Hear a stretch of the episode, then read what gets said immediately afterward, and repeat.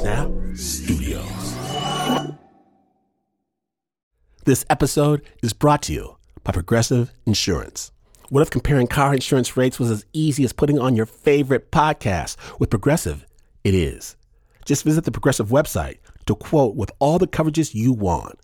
You'll see Progressive's direct rate, then their tool will provide options from other companies so you can compare. All you need to do is choose the rate and coverage you like. Quote today at progressive.com to join the over 28 million drivers who trust Progressive. Progressive Casualty Insurance Company and affiliates comparison rates not available in all states or situations. Prices vary based on how you buy.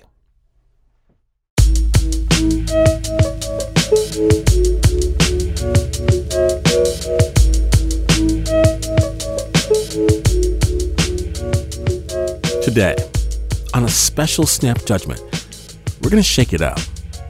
In collaboration with the New York Times, we pursue a family mystery, a mystery that began decades ago.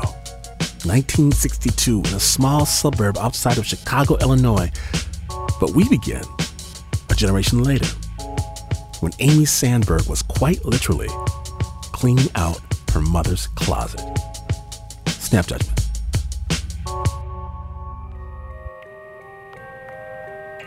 Um, as we got to kind of towards the end of the closet, up to the top shelves, I reached around to feel for anything to see if there's anything we had missed, and I found a, a plastic bag and I pulled it down, and there inside the bag was a very small white, what appeared to be baptismal dress. I knew right away it wasn't mine because I, ha- I knew I hadn't been baptized. My brothers had been baptized, but I hadn't been baptized. And I also could see that it wouldn't have fit me because I was 12 pounds at birth and this dress was pretty tiny. I held up the dress and show, to show my aunt who was standing there with me, and I said, Do you know anything about this? Whose, whose dress is this? And she looked at it and she goes, It's Rebecca's. Did you know who Rebecca was? So when I was a kid, nine or 10 years old, one of my brothers let it slip that he had had a sister before me. So I ran into, into the house and I found my mom. She was sitting at the kitchen table, and I said, "Is it true? Is it true that you had a, a, a girl before me?" I could see that she was kind of surprised that I asked the question, and took her a minute to collect herself. She said, "Listen carefully, because I'm only going to tell you this story once." Your dad and I couldn't have children and that we had adopted Stephen and Bobby, and we very much wanted a girl, so we decided to adopt a girl next. When the baby was given to us as, as an infant, she was ruddy. And I remember that word very well because I remember looking looking up the definition definition of ruddy later because I didn't know what it meant. She decided to take the baby to our pediatrician. And uh, when she brought the baby to Dr. Kamen, he thought that the baby was black. This is Leonard Sandberg. The lawyer and a nurse came with the baby to the house to deliver the uh, baby to us. It was really not a big problem for us. We had two preceding kids who were adopted, and everything went very smooth. And in this case, we assumed that everything would go uh, smooth until we looked at the baby. We're, we're going fine.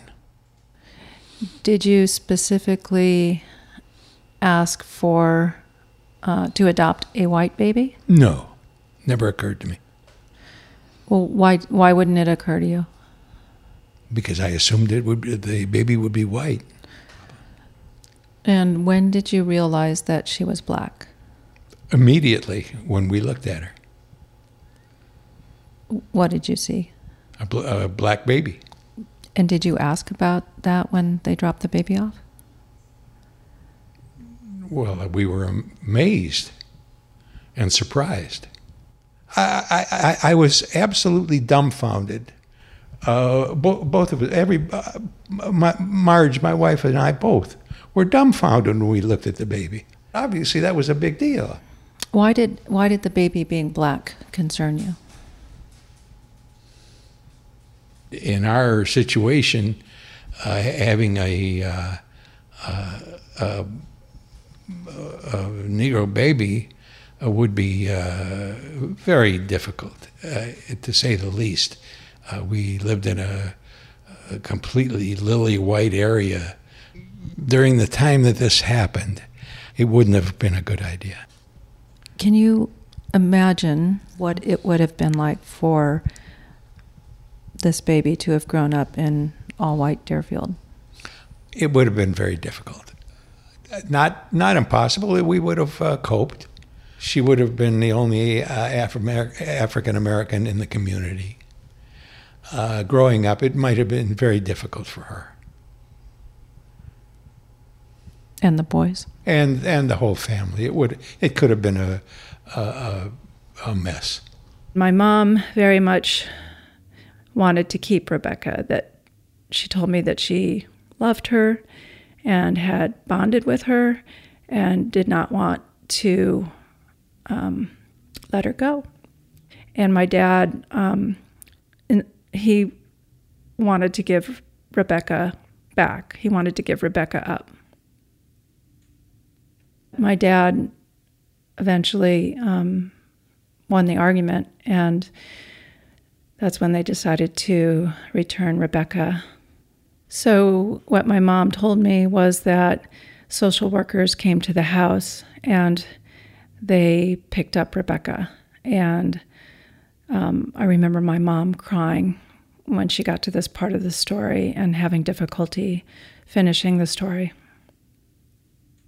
Is it your understanding, am I getting this right, that it left a kind of a sadness or a darkness in your mom? Absolutely. I feel like there was all there was always this sort of hovering sadness, even though she put on a good face. It seemed like she felt like a sad person most of the time. So I've known you for 55 years, and um, the first word to describe you wouldn't be sentimental. but uh, did you experience any heartbreak over the baby being taken away? It was definitely moving, and I felt really, really bad we then made uh, arrangements or, or set out right away to uh, get another baby. Which was you.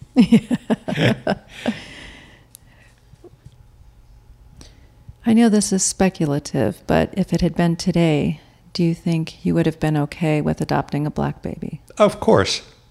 No question whatsoever. I have no no no qualm about it. What's changed? Oh, the times have changed. Um, can you tell me what Deerfield was like at this time?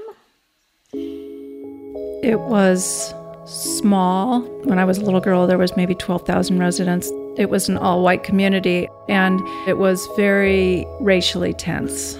There had been this housing controversy a few years before baby Rebecca came to the Sandbergs, the town had been rocked by a pretty ugly racial controversy.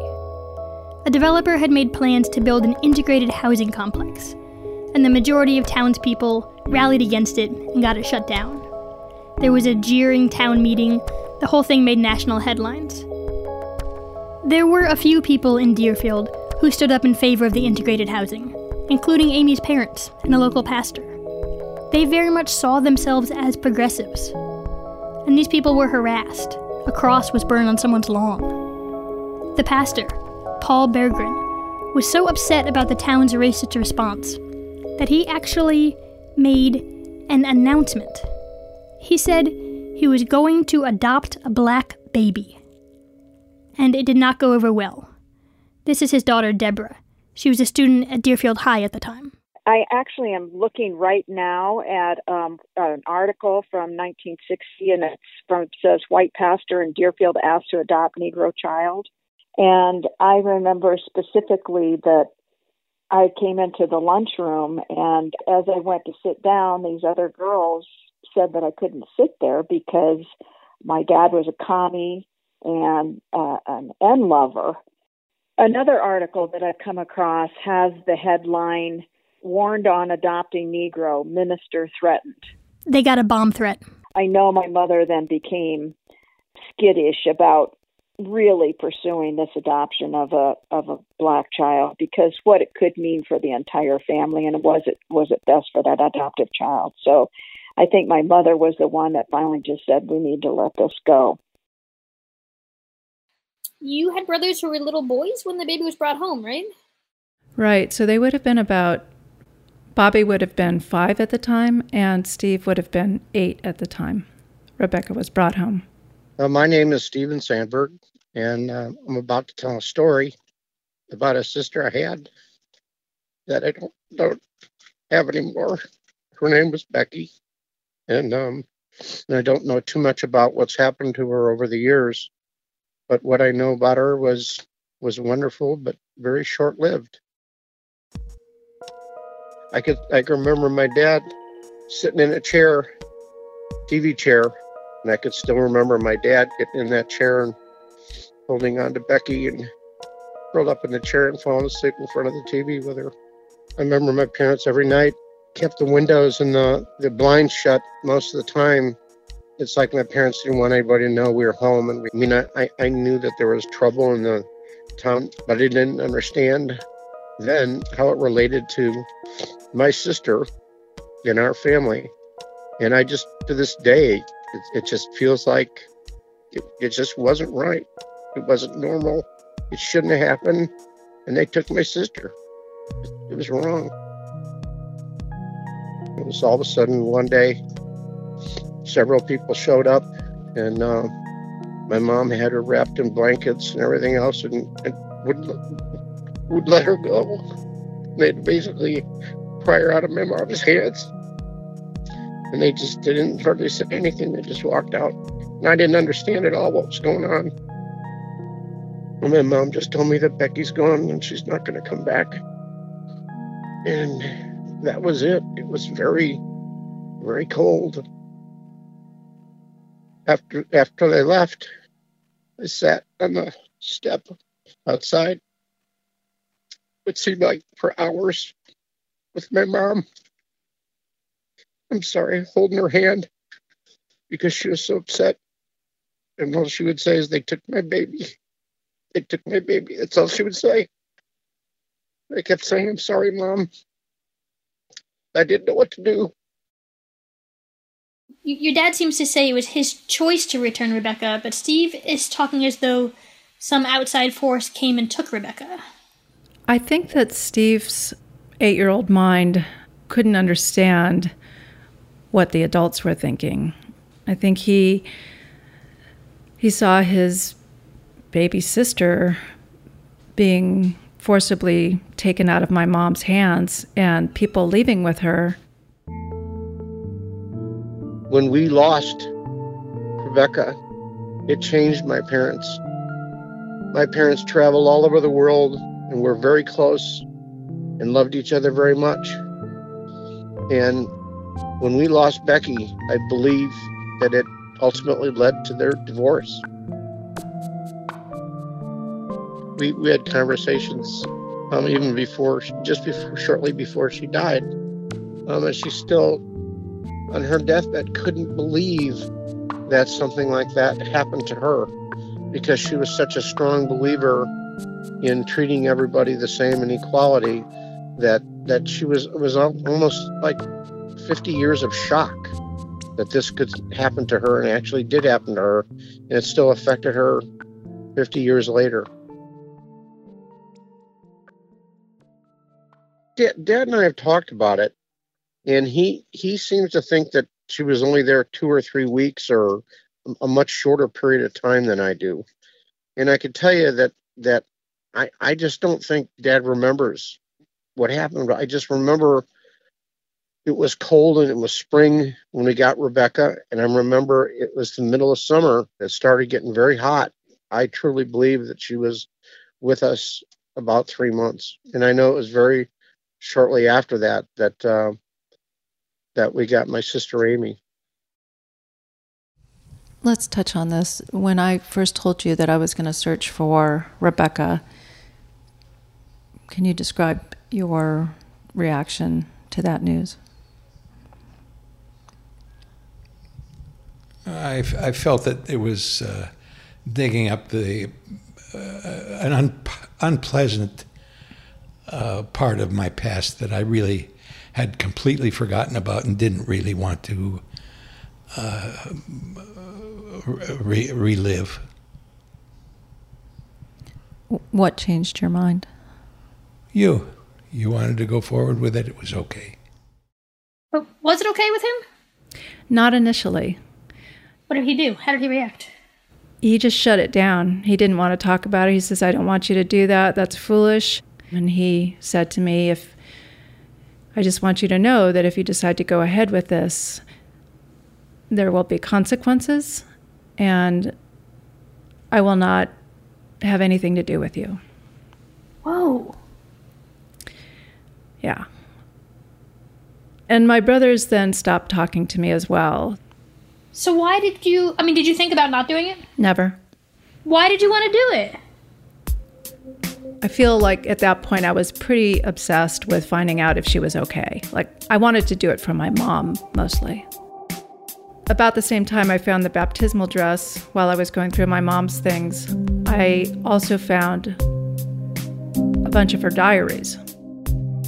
She had written, my mom had written about thinking of Rebecca, praying for her for her having had a good life and good outcomes and a loving family and you know it's just something that she walked around with it was a burden that she carried and and this diary, this diary entry was from 1993, and she was still thinking about Rebecca, you know, 31 years later. And I wanted to answer that question. Like, I wanted to know that she was okay.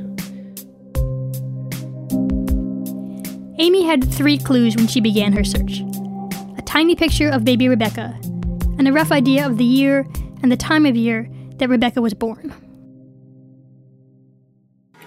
Well, a couple people a couple people said that it was not long after. My husband and I went to the Cook County Law Library in downtown Chicago. Okay, so yeah, it might be 19, it could possibly conceivably be 62. I would definitely go there before I go 58. But it's likely it could be May if she was adopted in April. We went into this little room where they had several microfiche machines looking for a petition to adopt. May of 62? How long did you guys spend in the, that library? We spent seven hours in the library, and at 4:30, a half an hour before the library closed. Holy moly! Wow! And we were almost out of here. Jeez. And, and we both saw it like at the same time. Crazy. That's funny that you just came over here. My heart's beating so rapidly right now. when Snap Judgment returns, the stunning conclusion to finding Rebecca. If you missed even a moment, subscribe to the Snap Judgment Storytelling Podcast at snapjudgment.org. We'll be back in a moment. Stay tuned.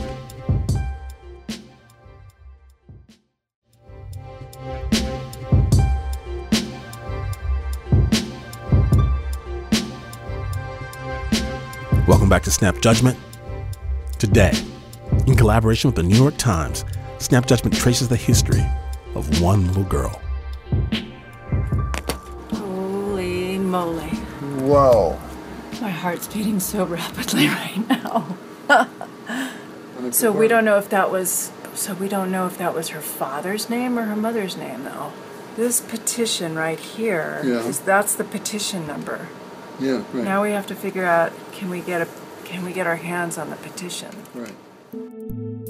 As she gathered information, Amy worked with a woman she called the Adoption Whisperer, a kind of expert detective on all things adoption, Militia Mitchell. Together, they narrowed down names and dates in Militia's living room. Smith, Angel, A N G E L L E, it looks like. I had a client named Angel Smith. There's probably a million Angel Smiths. We then had five names to five five or six names to work with, and we started to Google each of those names and just trying to look for some online footprint of each of those people. When I left the hospital two days later, I found a blog post. This is posted by Angel, in parentheses, Angel, like the heavenly angel, Kimberly Smith. I've ah. been Angel all my life. I think there's no doubt we have the right person here, though. In a very crazy coincidence, Militia, this adoption whisperer, realized she knew Angel Smith, the woman they had found. So normally it would be against protocol to just call this found adoptee out of the blue. But since Militia knew her, they picked up the phone.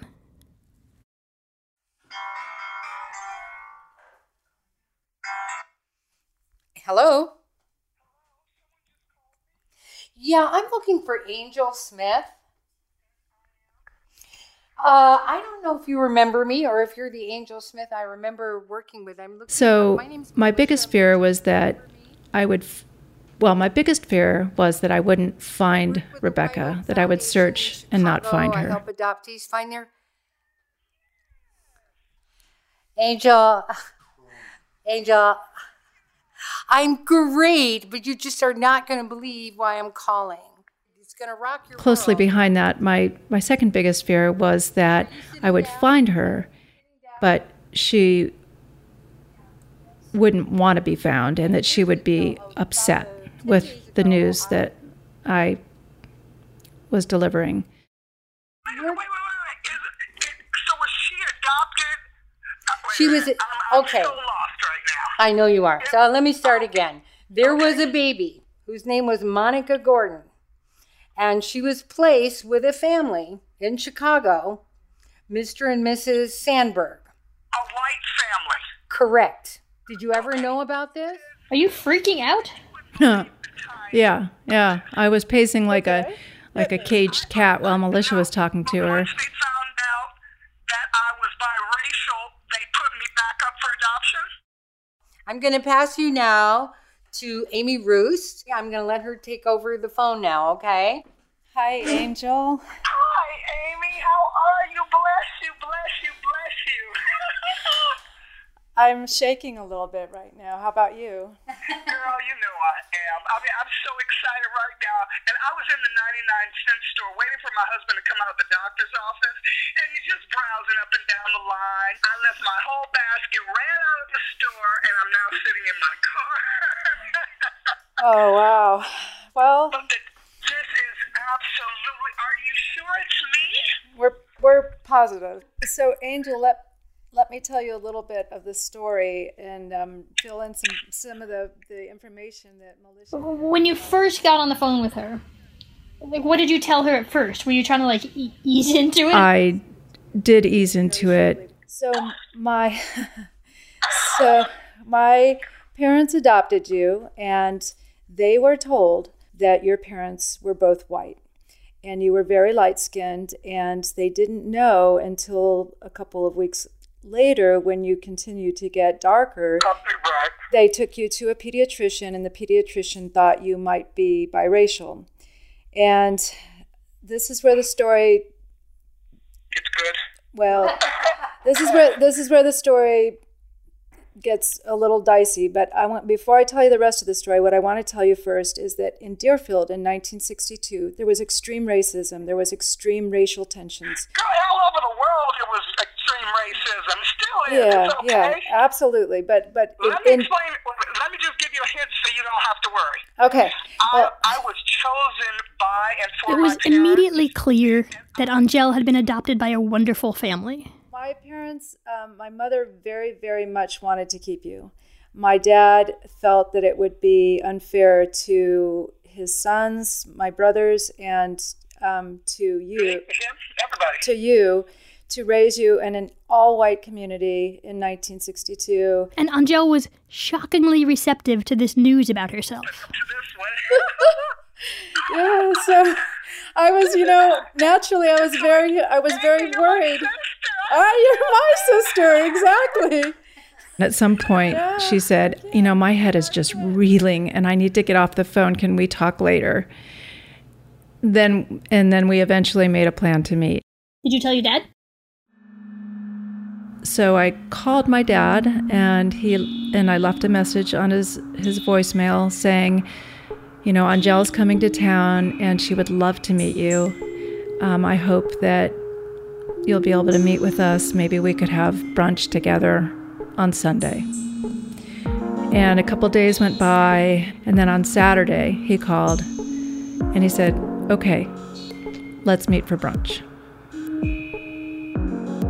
I felt a mixture of tension and relief. And my dad's 89 and he's very fit, but he was looking very small. She went up to him and tapped him on the shoulder and held out her arms and gave him a just a giant hug. We were seated at our table. We ordered a round of mimosas, and she began telling us about her life. I'd, I'd heard this right out of the hospital. so Yeah, they- exactly. And so I'd heard the story. I knew that I was biracial and that um, that my family they had expected me to be white. Well, I didn't know that they were talking. You about talked about how at the beginning of your search you were, you were wanting to see if she was okay. Uh, Do you feel like you were like trying to show your dad, look, she's okay. Her, she turned her life turned out okay. I mean, I did, I will say this I did feel some responsibility for the meeting going well. I did, I remember taking some pride in little parts of her stories that I wanted to make sure she shared with my dad. I was in private school, and she had two. We had a summer home in Union Pier, Michigan, and a home in Chicago. So she had two mortgages. Angel hit the family lottery. After leaving the Sandbergs, she was adopted by Ruth and Harry Smith, a black couple. They lived in a middle class black neighborhood. They owned a stationery store. They had a large network of loving friends and family. And she shared with us about her childhood, how she had uh, been very close to her parents and grown up in this wonderful community where, you know, she was thought of it as, you know, a village. And then, when she was eight, her dad suddenly died. She left her small private school. She and her mom moved to Los Angeles. They no longer had their village of supportive friends. And then the the, the story um, took this very distressing turn because she began to explain how when she got to Los Angeles, she got inter- introduced to cocaine and I can't honestly say that I was running from anything or hiding from anything. I just liked the way cocaine tasted. really liked it and started doing more cocaine and and eventually ended up um, becoming homeless and, and living on the streets. And she told us about her HIV diagnosis. So I disappeared for 10 years. No one heard from me. No one had a clue where I was. No one would ever believe that I was homeless. Yeah, I mean, it was just, uh, you know, kind of, you know, a whiplash listening to her story from, you know, very stable, loving childhood um, in a loving family, exactly what my mom wished for, um, to just making some some bad choices. You know, I, I just remember listening and just I could see my dad's face. It was a hard story to hear. So the conversation came back around to the decision to return Rebecca. Which is how all of this happened. All- and I'm so grateful. Uh, I can't even uh, imagine growing up in Deerfield, the only black Yeah, I mean, can can you just imagine what her life would have been like? I How mean, you different it imagine it have been. The because only, like only one white child in one the whole, I mean, the only black black child in the child whole in the white white community, community. And look at this hair. the persecution, mm, No, it and wouldn't It would, have been it would have been a problem in this. Yeah. Probably. I, I, Not probably. Definitely. Absolutely. I was very, always have been very grateful for whoever you were. Now that I know who you are is wonderful. you know, I always wanted to be able to say thank you. You know, because you know you never know how people are going to perceive things. And I just wanted you to know that you know my parents were ever grateful. I am so grateful, and it passes on to Amy. I just love her. The fact that she had the kind of heart to find me, you know, to look for me, is just, you know. I, I it speaks volumes. I'm sure. There's something about this tape that's uncomfortable of this brunch. Can mm-hmm. can you name it? Well, listening to the tape, you know, like I didn't feel that at I didn't feel what I'm about to tell you at the brunch, but listening to the tape. The part that made me feel uncomfortable was I think we are all trying to rationalize what happened. My parents' decision that it was for the best. And it may very well have been for the best. And I know Angel believes it was for the best. But I felt like there was an attempt to gloss over and make everybody sort of assuage everybody's guilt about what had taken place. There's so much reassuring going on. Exactly. When you, Angel, when you were going, when you knew you were going to meet Len Sandberg for that first time, did you have any hopes or any fears? Oh, girl, no, I don't live on fear. I I was so excited to be able to thank him and to what I thought would probably free him um, from any type of ignorance, shall I say. When, when I say ignorance, I mean him not knowing me, not knowing how I would respond, how I had, you know, ingested the whole the whole incident, the whole experience, who I had become, you know what I'm saying? I could dispel all of those notions. He would finally get to see this is me, this is who I am. I'm really grateful. From the bottom of my heart, I am so grateful. And are you okay with that like like that being on you to validate that for him? Uh, Did you feel like you had a responsibility to make him comfortable, to, to reassure him that you're okay? No, no. That wasn't my responsibility, but I knew that it would happen. You know, it, it comes with a certain level of, excuse me, did I make the right choice? Yeah, and especially, you know, when, when you're checking your moral compass.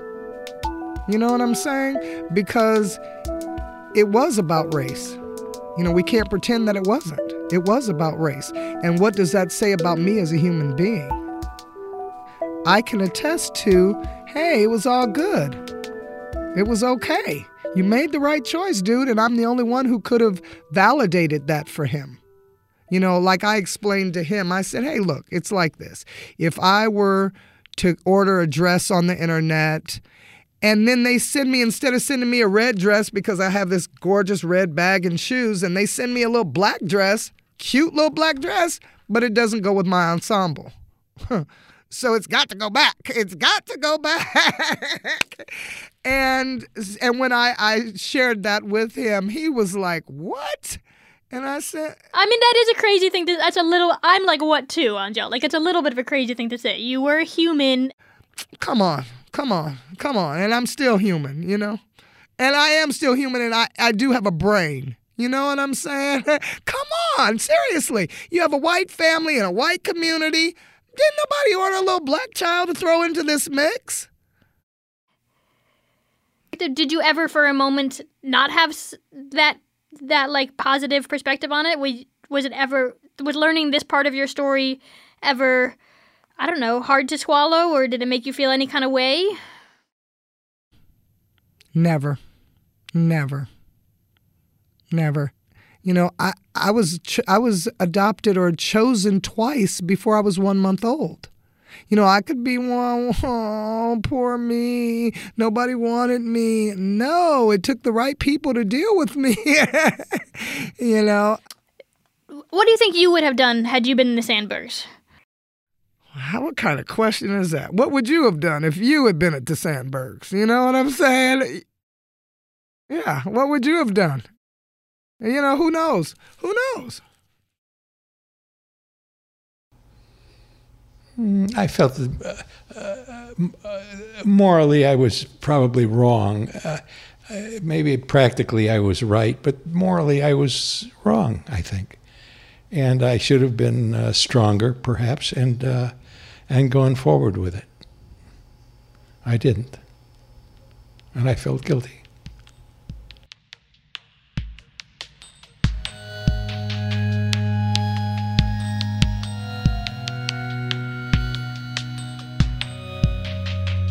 We'd like to thank Angel Smith, Amy Roost, the Sandbergs, Leonard and Stephen for inviting us on this journey with them. We wish you all peace and healing going forward. Big love to Nick Jackson and KPBS in San Diego. This story is produced in collaboration with the New York Times. The original score was performed and created by Renzo Gorio. we have a link to Amy's website and the New York Times article on our website, snapjudgment.org. The story is produced by Amy Roost and Anna Sussman.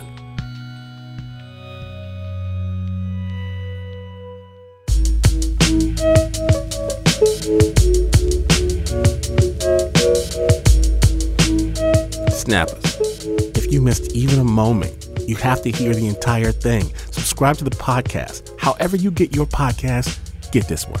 Snapjudgment.org. Let the people know I'm super proud of the team that made it happen. The Uber producer, Mark Ristich, and I want to show some love to one of the finest radio producers the world has ever known, Anna Sussman. The beatmaster Pat Mesiti Miller, Joe Rosenberg reads backwards. Shaina Shealy reads textbooks. Renzo Gorio reads manuals. Eliza Smith reads romance novels. Adizah Eghan reads fortunes. Liz Mack reads maps. Renzo Gorio reads minds. Leon Morimoto reads the road. Taylor Cott reads the season, and Jasmine Aguilera reads the signs. Now, perhaps you've heard from random strangers on the street that this is not the news. No way is this the news. In fact, you could track down one of those random strangers, threaten to beat the truth out of them, but in the end, they will still declare that even though you can't be further away from the news than this is, this is WNYC. From